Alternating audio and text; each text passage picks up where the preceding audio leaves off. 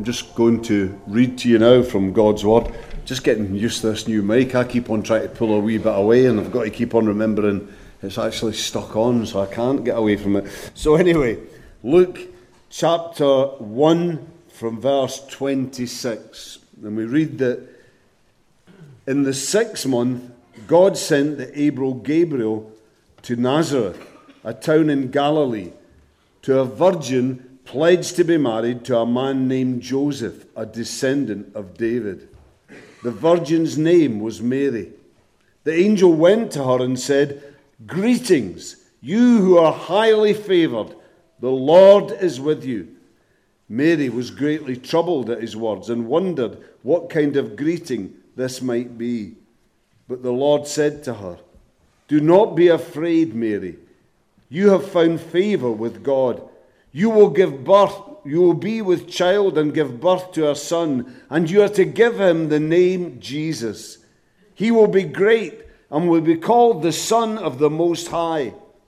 The Lord God will give him the throne of his father Jacob, the throne of his father David, and he will reign over the house of Jacob forever. His kingdom will never end. How will this be? Mary asked the angel since I am a virgin? The angel answered, The Holy Spirit will come upon you, and the power of the Most High will overshadow you. So the Holy One to be born will be called the Son of God. Even Elizabeth, your relative, is going to have a child in her old age, and she who is said to be barren is in her sixth month, for nothing is impossible with God. I am the Lord's servant, Mary answered. May it be to you as you have said. Then the angel left her. At that time, Mary got ready and hurried to a town in the hill country of Judah, where she entered Zechariah's home and greeted Elizabeth. When Elizabeth heard Mary's greeting, the baby leaped in her womb, and Elizabeth was filled with the Holy Spirit. In a loud voice, she exclaimed, Blessed are you among women, and blessed is the child you will bear. But why am I so favored that the mother of my Lord should come to me? As soon as the sound of your greeting reached my ears, the baby in my womb leaped for joy. Blessed is she who has believed what the Lord has said to her will be accomplished. And Mary said, My soul praises the Lord and my spirit rejoices in God my Saviour, for he has been mindful of the humble state of his servant. From now on, all generations will call me blessed, for the mighty one has done great things for me. Holy is his name. His mercy extends to those who fear him, from generation to generation. He has performed mighty deeds with his arm. He has scattered those who are proud in their inmost thoughts. He has brought down rulers from their thrones, but has lifted up the humble. He has filled the hungry with good things, but has sent the rich away empty. He has helped his servant Israel, remembering to be merciful to Abraham and his descendants forever, even as he said to our fathers. Mary stayed with Elizabeth for about three months and then returned home. Let's just come and let's pray. Father, we want to thank you for the many ways in which you bless us. We want to thank you that we, like Mary, are highly favored because you give to us all that we need. And above all, you bless us so abundantly in Jesus, your gift to us. Father, we thank you for our Savior Jesus Christ, for the fact that He opens up all the treasures of heaven to your people. Lord, help us, not just at Christmas, but every day of our lives to rejoice and be glad in what is ours in Jesus Christ. This we pray now in his precious name. Amen. you know, it seems like there are a growing number of people around today who are very eager to tell you that far from being from Christmas being a happy, joyous time, the happiest time of the year, that to the contrary, they hate Christmas. Now, with some of these people, those whose life circumstances make Christmas a sad, even a lonely time, I have great sympathy. But then I read the story of Jenny R. that she put up on the internet. Jenny R doesn't have children, and so she finds it stressful to be at big family gatherings where children are present.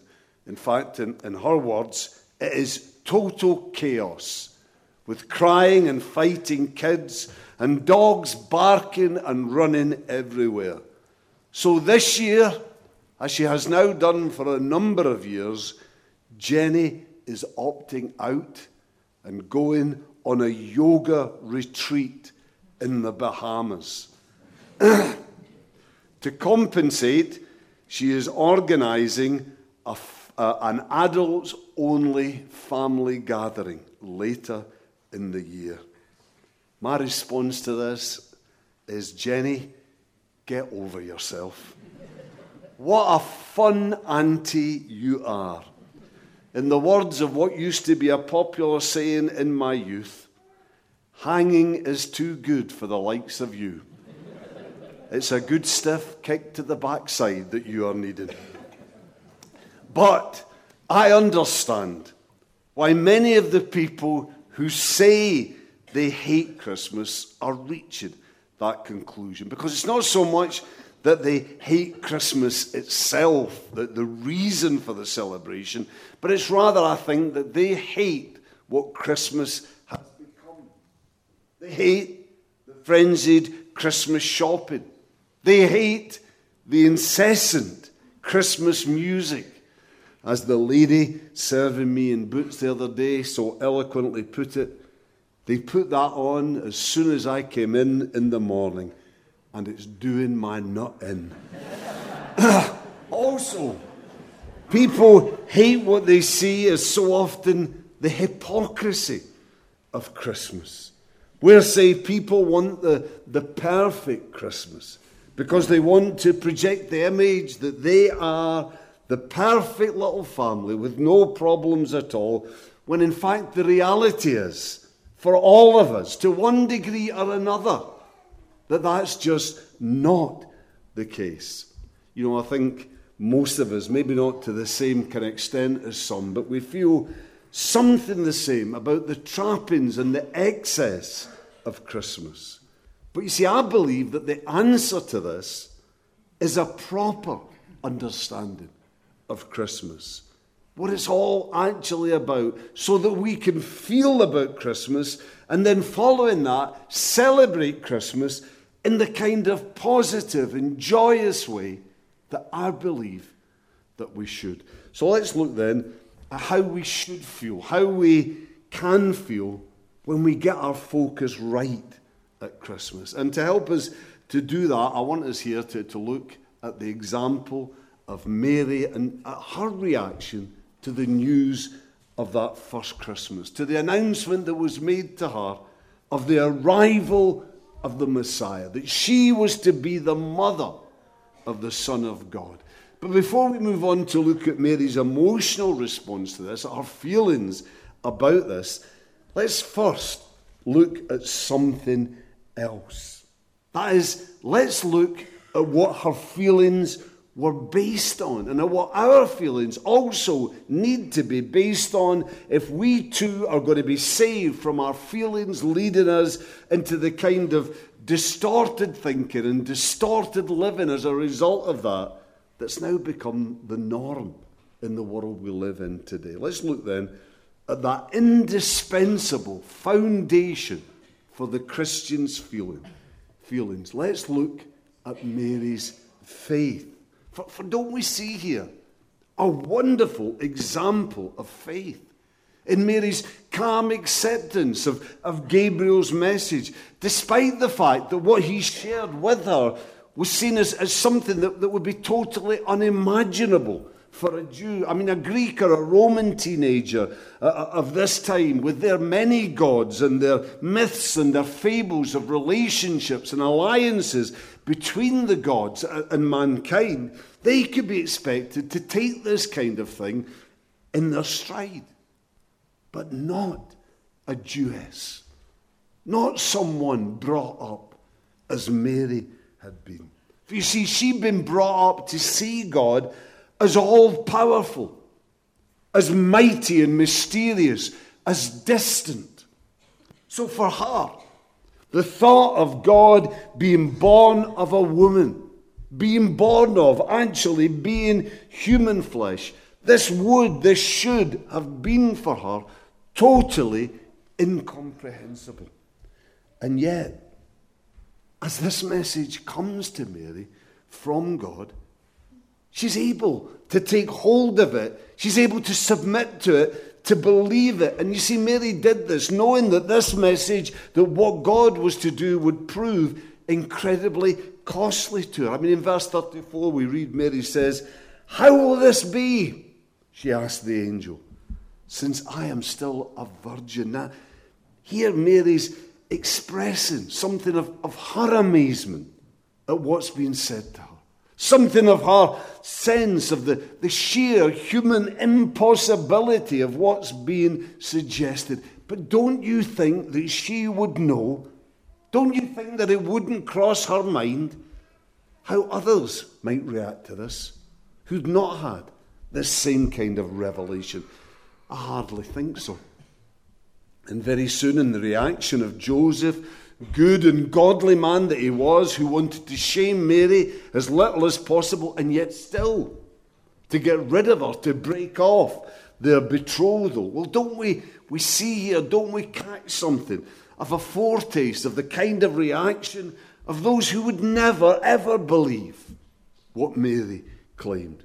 Those who would always laugh and snigger and point behind her back. So you see, as Mary believed God's word to her that first Christmas time, she showed faith. She showed remarkable, astounding faith.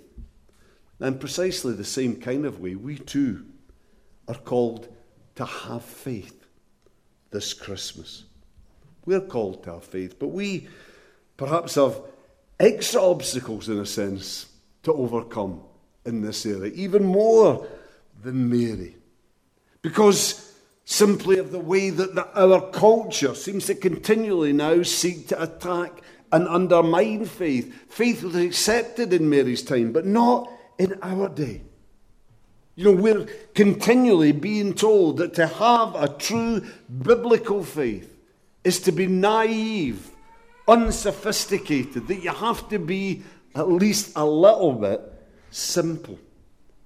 And you know, all of this, this kind of criticism, this kind of attack, is, is given a bit of an extra bite when comments sometimes come from those who claim to be within the church that, that back that kind of thinking up. Like, say, I know I've quoted him before because he's a friend of mine, David Jenkins, the, the one time Bishop of Durham, who famously said once, that he didn't believe in the virgin birth, that he didn't believe in the three wise men. To be blunt, he said that he doesn't believe in the Christmas story at all. That he sees all of this, in his words, as a myth. Now, when we hear these, these kind of comments, maybe our immediate reaction to them might be that of, of kind of laughter, just write it off, or, or maybe anger. We get angry when we hear somebody who's supposed to be a leader in the church say things like this. But you know, I think for many Christians, that these kind of things, as they're said, have a kind of drip drip effect. They do, they eat away, corrosive effect on faith. And because the Christmas story is, let's face it, so fantastic, so absolutely out of this world, incredible. So these kind of comments, they begin to cause those nagging doubts that just gradually eat away at the fabric of faith. Now, that, that being the case, let me just very briefly try and deal with some of the criticisms that are sometimes made of, of Christmas faith. In fact, I want to deal with them by just zeroing in on the central criticism that's made. And that is that this story is a myth. And where you need to begin here when you hear that word is by understanding that when a professional theologian today, and that's what David Jenkins was, when they say that something is a myth, he doesn't mean by that that it's an out and out lie. He doesn't mean even that it's some kind of fairy story. Now, what he means by that is that this is a symbolic story that's designed to get across a spiritual point, but with no actual basis in fact, in history, in reality. So, for instance, the Christmas story, it might be said to, to be designed to show us that God did something special in Jesus. Indeed, that, that Jesus is special. But Jesus, as God in the flesh, well, many would say, no. And the virgin birth, well, certainly not. And as far as the actual details of, of this story being accurate, you know, the wise men and their gifts, the shepherds bringing their worship, the star in the sky, and the presence of the angels, well, it would be said that these things are just ridiculous. They're preposterous. No, this story is just a myth. And the gospel writers, they intended it to be seen in that kind of way. Indeed, it said they would be amazed that, any, except the most terribly stupid and naive, should see this story as fact.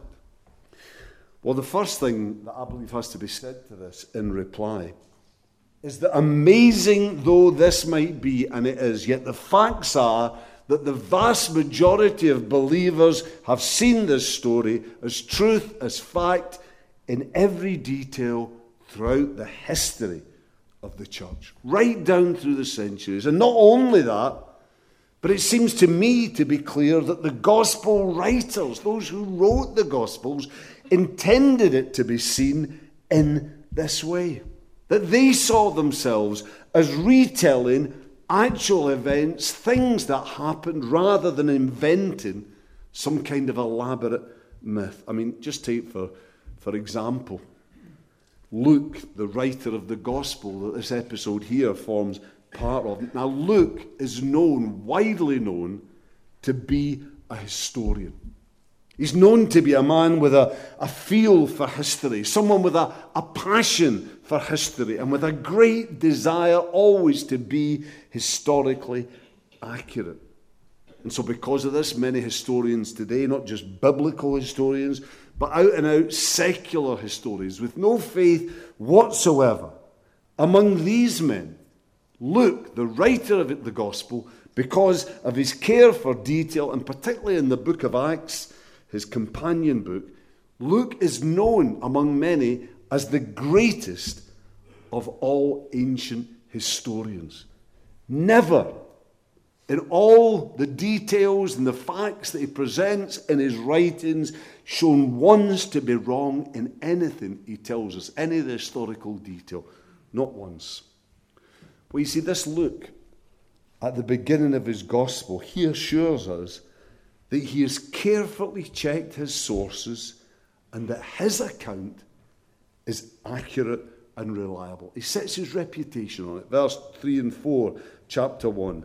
Therefore, he says, since I myself have carefully investigated everything from the beginning, it seemed good also to me to write an orderly account for you, most excellent Theophilus, so that you may know the certainty, the certainty of the things you have been taught.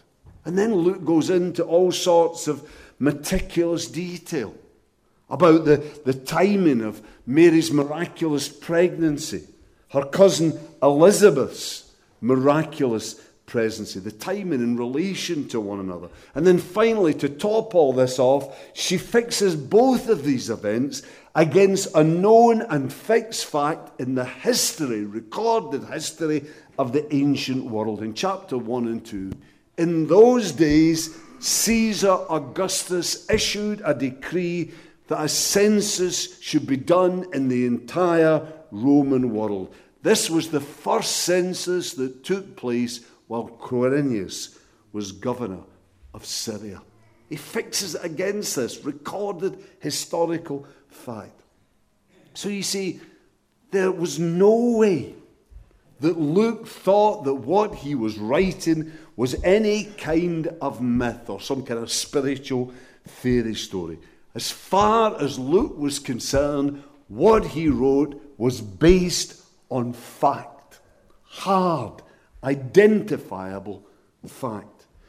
Now, we could go into all sorts of other ins and outs here, but, but really, in the end, what it all boils down to is that the gospel writers were absolutely convinced that what they were writing was true. And later on, many of them proved how much they believed this to be true by being willing to die for it. Now, you see, you don't do that for a myth. You don't do that for some kind of airy fairy principle that maybe you've dreamed up. You don't do that. You only die or prepared to die for something you believe in with all your heart. Now, I ask you, do you think the former Bishop of Durham and others like him, do you think they would die for what they believe in? Do you think he was so convinced of it that it meant so much to him? Well, you can't be sure, but I don't think so. Because you see, his kind of faith isn't the faith that's been tested and proved true through the centuries and the fires of persecution. That kind of faith isn't the faith that's been handed down to the church from the fathers. No, that kind of faith is the, the flabby pseudo faith of an apathetic church that has lost its way. A church that's today forgotten what truth and falsehood really is. That's forgotten what it actually really believes, or in fact, should believe. Now, I, I want to say, having said all this, of course, it does take faith. It takes real faith, great faith, to believe that God became a man. That takes faith. That's astounding. It takes faith to believe all the other details that are part of this story. And there's a lot we can find from other sources. There's a lot in ancient documents, there's a lot in wider recorded history, I believe, that backs all this up. And especially what it does and how it transforms a human heart and life. But in the end, it does take faith, real faith. It takes big faith to believe the Christmas story. But that's the faith God asks of his people. That was the faith of Mary. And that's the faith God continues to call us to today. But let's move on from this now to, to look at what emerged from this faith. Let's look now at Mary's feelings. Now, there are a number of different things that we could actually look at here revolve around the idea of Mary's feelings. For instance, Mary's humility. That is the fact that our song, that in her song of praise to God at the end of the reading that we had, that in this, He and never she, is always at the centre of all that Mary says. She never even mentions herself once by name, never once. She's totally focused on God. Now, contrast this with too many Christians today who, and it can only, I think, be because of pride are so concerned about themselves that they take offense so easily and are so reluctant to forgive and let go. They are the center of their own world. And you know how we in our day need to take heed to Paul's command in Philippians 2, verse 3. He said there, in humility, consider others better than yourself. Don't be proud, but care and put others before yourself. However, having said that, what I believe needs to be emphasised most of all as we, we think for a moment about Mary's feelings is on that first Christmas, what we see above all is Mary's joy. Mary's joy. You know, I think this is a good time to talk about joy and to talk about Christian joy, particularly. Because apart from the fact that many of us I know are shattered because we've been doing all sorts of different things and we're thinking of all we've got to do in the future and we're exhausted by it.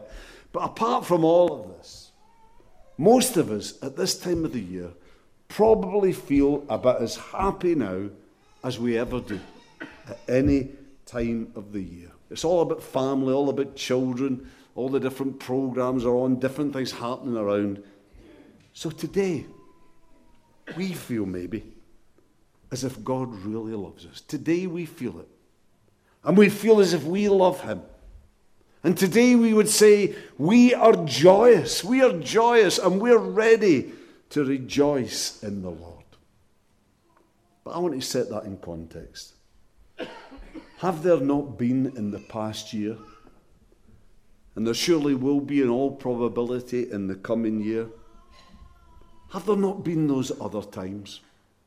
Those times when things are going wrong in our lives, those times when our inclination is perhaps to feel that God in some way is letting us down and that He doesn't really love us because He wouldn't let us go through this if He did. Aren't there those times when, because of, of what's going on in our life and life around us, when we feel far from God, we feel distant from God, and when we certainly do not feel like rejoicing in God? So, what does that say then about our joy. What even does that say about us? What does it say about us? Is this the way things should be for the Christian? Well, let's look again at Mary's example here. And while there is a thread of joy, I believe, that runs through everything that Mary says here, and indeed everything that's said to her, yeah, I, I think, I believe that it's in verse 48 and 49 that there we find the foundation on which Mary's joy is based. Verse 48 and 49, where she says, From now on, all generations will call me blessed, for the mighty one has done great things for me. Holy is his name. Do you see? Do you see here? That Mary's joy rests not on her circumstances, rests not on how her life is going for her at that specific moment in time or any moment in time, but rather Mary's joy rests on who God is the mighty one. Holy is his name, and on what God has done the mighty one, has done great things for me. Now, you see, that's the kind of joy that is an anchor in life. That's the kind of joy that sustains us through life, no matter what life might bring. The kind of joy that rests before anything else on who God is the great, the mighty, the holy, the loving God. And rests on what He has done for us. The salvation, the new life, the eternal life that He's won for us in Jesus Christ, and that is His gift to us through faith in Jesus Christ. See, this is the kind of joy that is there when life's circumstances are good when, humanly speaking, we are happy, when everything's going well for us and life is lovely and rosy. But it's also the kind of joy that is there when that is not the case. It's the joy that holds us up when the world crumbles around us, that carries us through when humanly our hearts are breaking. The trouble with too many Christians, though, is that here we put the cart before the proverbial horse. We try to make the incidentals into the substance. For we make the basis of our joy not who God is, not what He has done, but rather it is our circumstances. It all rests on how things are going for me today. And you see, in a world that is a spiritual battleground, and it is, where God, though triumphant, is still involved in a real spiritual conflict with the powers of evil. When that's the case, that leads to a very up and down Christian experience. Because we are God's front line in this spiritual battle. And we're bound to get hit at, we're bound to suffer in this battle. And if we expect otherwise, if we expect our life as a Christian, because we're a Christian, always to be a breeze and we base our joy on experiencing that, then I say to you, we are going to be sorely disappointed. And it should then be no great surprise if pretty often we are on a spiritual downer. So, how should we feel at Christmas? How should we feel this Christmas? like Mary. We should be rejoicing. We should be joyous. But if that's going to be the case, let's make sure that our joy is centered on the right things. I mean, let's enjoy the season. Let's enjoy everything that goes on with that. Let's not despise in any way the happy times that are parcel and part and parcel of that because they are God's gift to us. But at the same time, let's not base our lives, let's not base our joy on them because these things truly are shifting sand. Rather, let's base our joy, let's base our Christian faith today on that solid rock of who God is and what He's done for us in Jesus. Let's come to God now in prayer. Father, you know that we are flesh.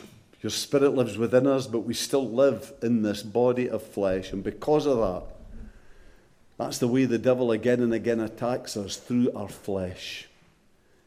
He seeks to influence us, to put ourselves and our physical needs at the center of our lives, to make these what's most important rather than What's most important being who you are and what you have done, and the fact that you're at work in our lives, that we're yours for all eternity, that nothing can take us from your hands. Father, we pray, help us to get the focus right this Christmas.